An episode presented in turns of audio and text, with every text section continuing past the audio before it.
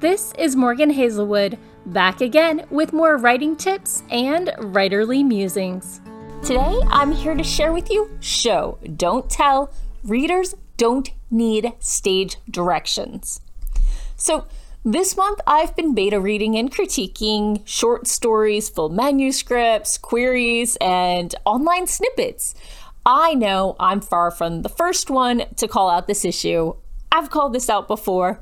I'm not even the first blogger on my feed to talk about this this week, but I've been reading a lot of stage direction where it doesn't belong. So, Morgan, what do you mean by stage direction? Well, if you're in a play or TV show or movie, stage direction is a great thing, at least for the actors. It tells them where to stand, what to grab, and when to leave. Here, how does this apply to writers, though? A lot of times we get into a habit of showing action without letting the reader know what's going on in the people's heads and how they feel about that. And that translates into telling and not showing. So here's an example um, from an earlier draft of one of my manuscripts, just a short little snippet. We passed a couple small townlets before reaching our destination later than I would have liked. We were both at fault for getting a slow start that morning. Well, fine. I suppose I should blame the slow progress on a break or two I'd requested. I would rather credit the mud weighing down my boots. Stopping to clear off a layer or four was a very useful task for boosting my walking endurance. I decided to mark them down as unavoidable delays.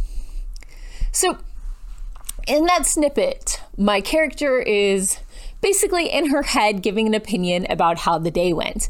But I'm not showing anything. I'm talking about mud and walking and townlets and that's about it. There's there's no dynamicy. It's all one point of view zoomed out. So it's easy to fall into, especially when you're drafting fast or struggling for word count. You're trying to figure out what the character is doing, where they're going, and that's okay. That's to be expected. You need to know this stuff. But when you come back to edit, you should recognize it for what it is. So, Morgan, why is stage direction bad in writing? Now, I'm not saying stage direction isn't handy. It's useful both for the actor and for the writer, but it's pretty explicit examples of telling instead of showing.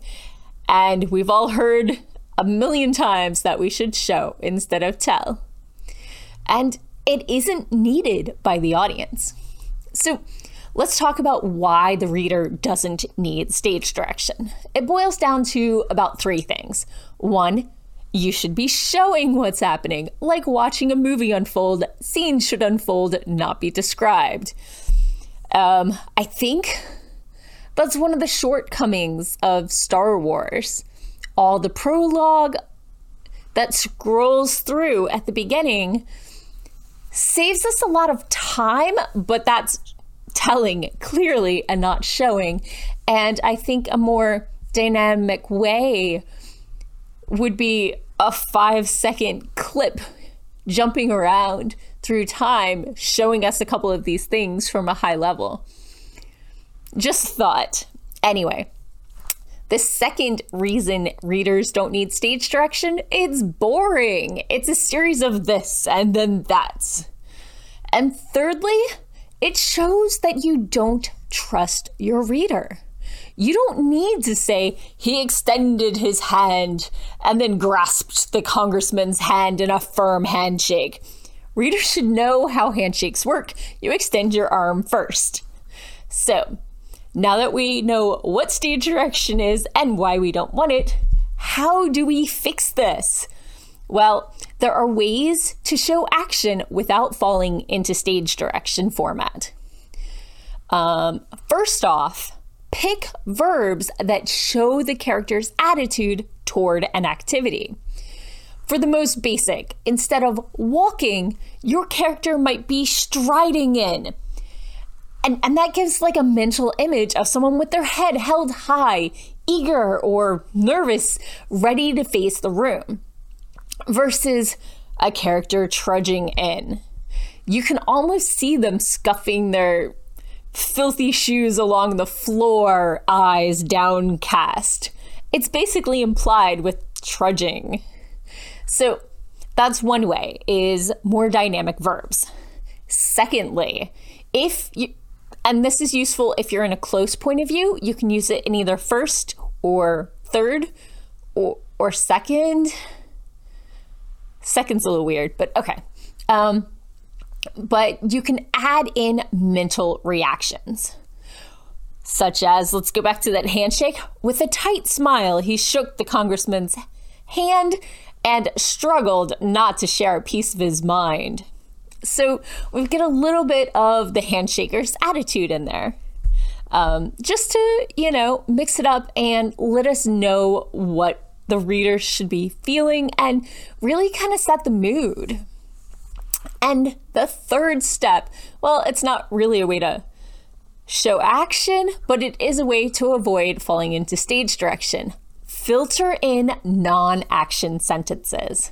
Instead of a paragraph detailing all the activities taken and nothing else, alternate with other sorts of sentences.